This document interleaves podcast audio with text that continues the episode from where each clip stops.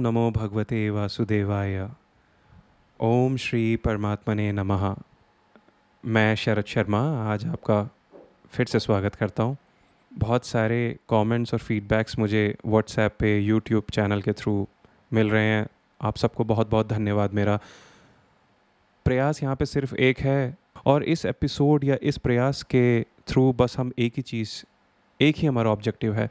भगवान की भक्ति को प्राप्त करना और अवेयरनेस स्प्रेड करना।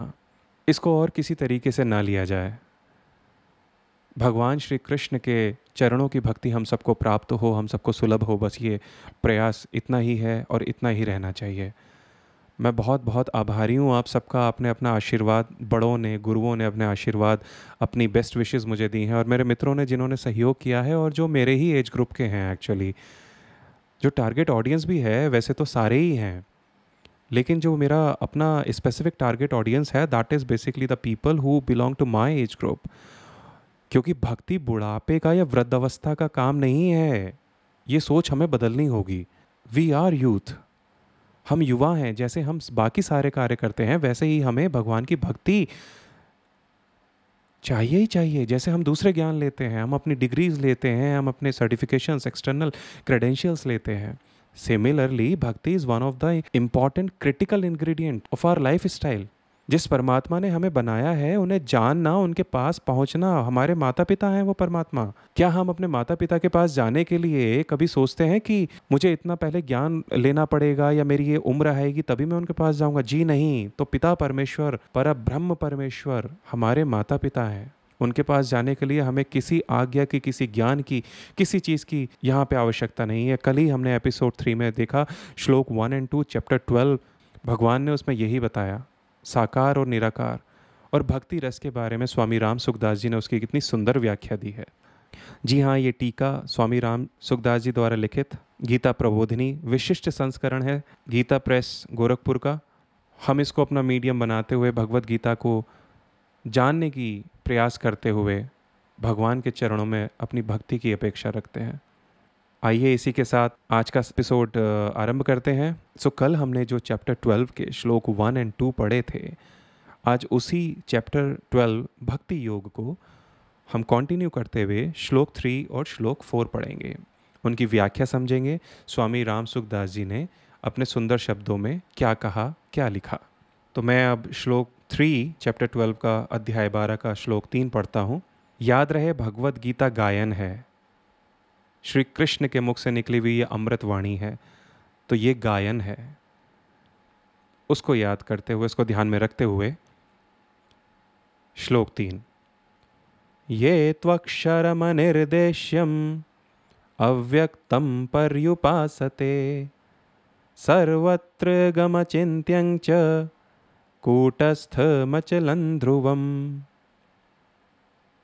इसके साथ ही श्लोक चार सन्नियम्येन्द्रियग्रामं सर्वत्र समबुद्धयः। ते प्राप्नुवन्ति मामेव सर्वभूतहिते रताः अब देखते हैं इनका हिंदी का अर्थ। अर्थ में लिखा है कि श्री भगवान आगे कहते हैं, और जो अपने इंद्रिय समूह को बली भांति वश में करके चिंतन में ना आने वाले सब जगह परिपूर्ण, देखने में ना आने वाले, निर्विकार, अचल, ध्रुव, अक्षर और अव्यक्त की तत्परता से उपासना करते हैं, वे प्राणी मात्र के हित में प्रीति रखने वाले और सब जगह संबुद्धि वाले मनुष्य मुझे ही प्राप्त होते हैं। सो so, अगर हम कल के एपिसोड को याद करें पिछले एपिसोड को तो उसमें महात्मा अर्जुन ने श्री भगवान से ये प्रश्न किया था कि साकार या निराकार? कौन सी भक्ति बेटर है अच्छी है?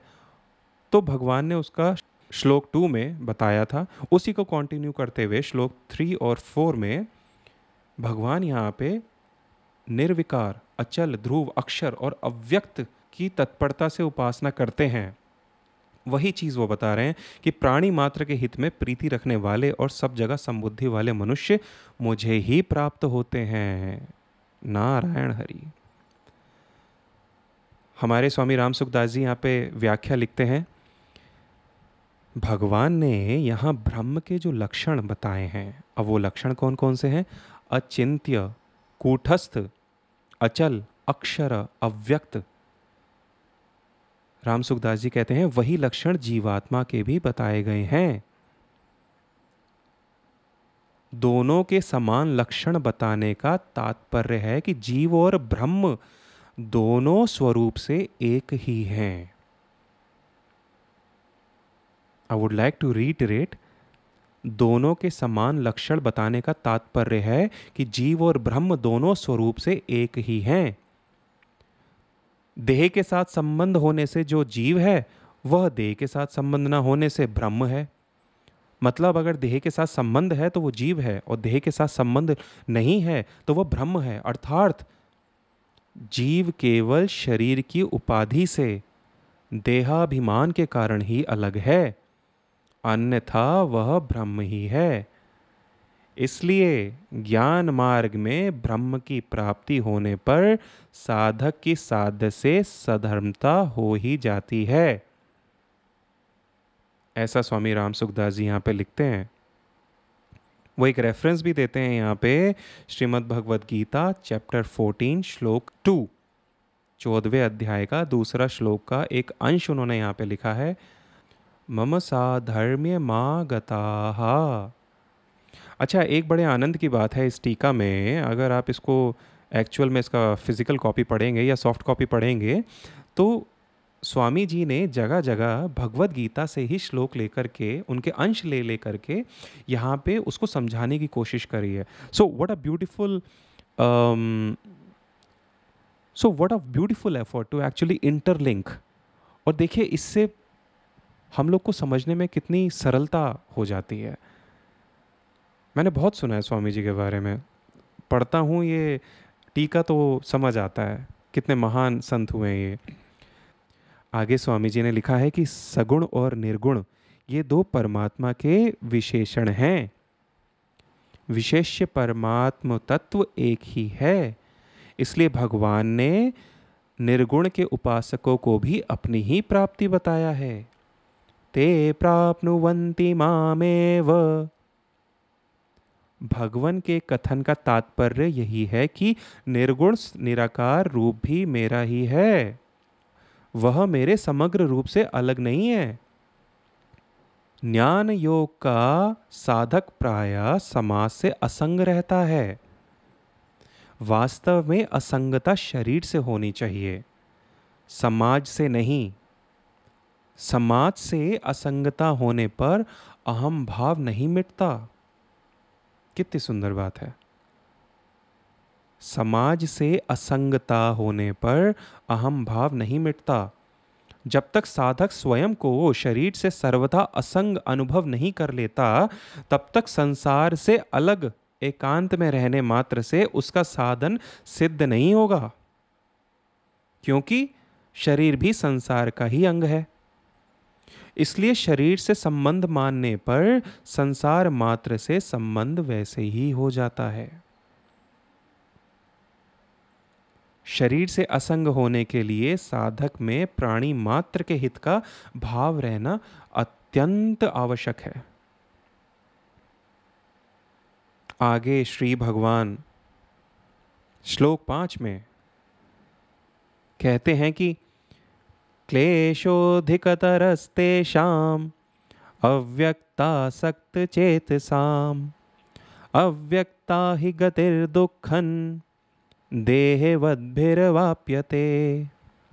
अर्थात, अव्यक्त में आसक्त चित्त वाले उन साधकों को अपने साधन में कष्ट अधिक होता है, क्योंकि देहाभिमानियों के द्वारा अव्यक्त विषयक गति कठिनता से प्राप्त की जा सकती है। निर्गुणोपासना में जो देह सहित है, ये स्वामी जी की व्याख्या है कि निर्गुणोपासना में जो देह सहित है, वह उपासक है, यानी कि हम, यानी कि जीव। और जो देह रहित है, वह उपास्य है, यानी कि ब्रह्म। देह के साथ माना हुआ संबंध ही जीव और ब्रह्मा की एकता में मुख्य बाधक है। इसलिए देहाभिमानी के लिए निर्गुणों उपासना की सिद्धि कठिनता से और देरी के साथ होती है। देखिए, यहाँ पे फ़र्क आ रहा है। यहाँ पे डिफरेंस हाईलाइट हो रहा है। परंतु सगुणों उपासना में भगवान की विमुक्ता ही बाधक है। देहाभिमान नहीं है। सगुण मतलब साकार उपासना। अर्जुन यही पूछ रहे हैं ना कि साकार और निराकार में कौन सा बेहतर है, कौन सी बेटर है?